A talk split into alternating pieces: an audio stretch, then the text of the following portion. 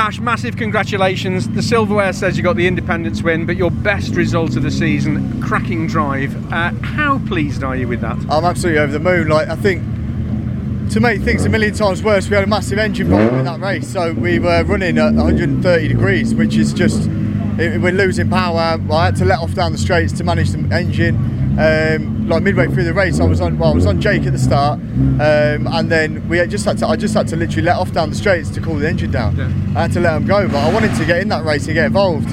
We had the pace, we would have been there, uh, but you know. The great thing is now we've got another race to go at. We can fix the car. We can get back out there. We can try and get a podium in the next one. The first lap was uh, a bit robust, shall we say? Yeah, it was terrible. Like we had a, um, a engine failure at the start, launch control system failure, which put us into the pack. Uh, we managed to get through uh, the crashes and all the things that were going on um, until the last corner, and then someone turned me around going into the last corner. Um, but I managed to hold on to it and get through, um, and you know we made it work. So I can't couldn't be happier. We've got a rear uh, bit bit of rear damage. So the, the rear toe was massively out, so that's not helping. We've got an engine problem and we still finished fifth. So, you know, when you're driving round problems and you still finishing fifth, we're having a great weekend. So they come away with the podium and, and the trophy, of course. A fantastic achievement for you. Well done. Yeah, yeah, it's lovely to have a uh, Independence trophy and be back stood on that podium. Um, we want to be doing that twice more today.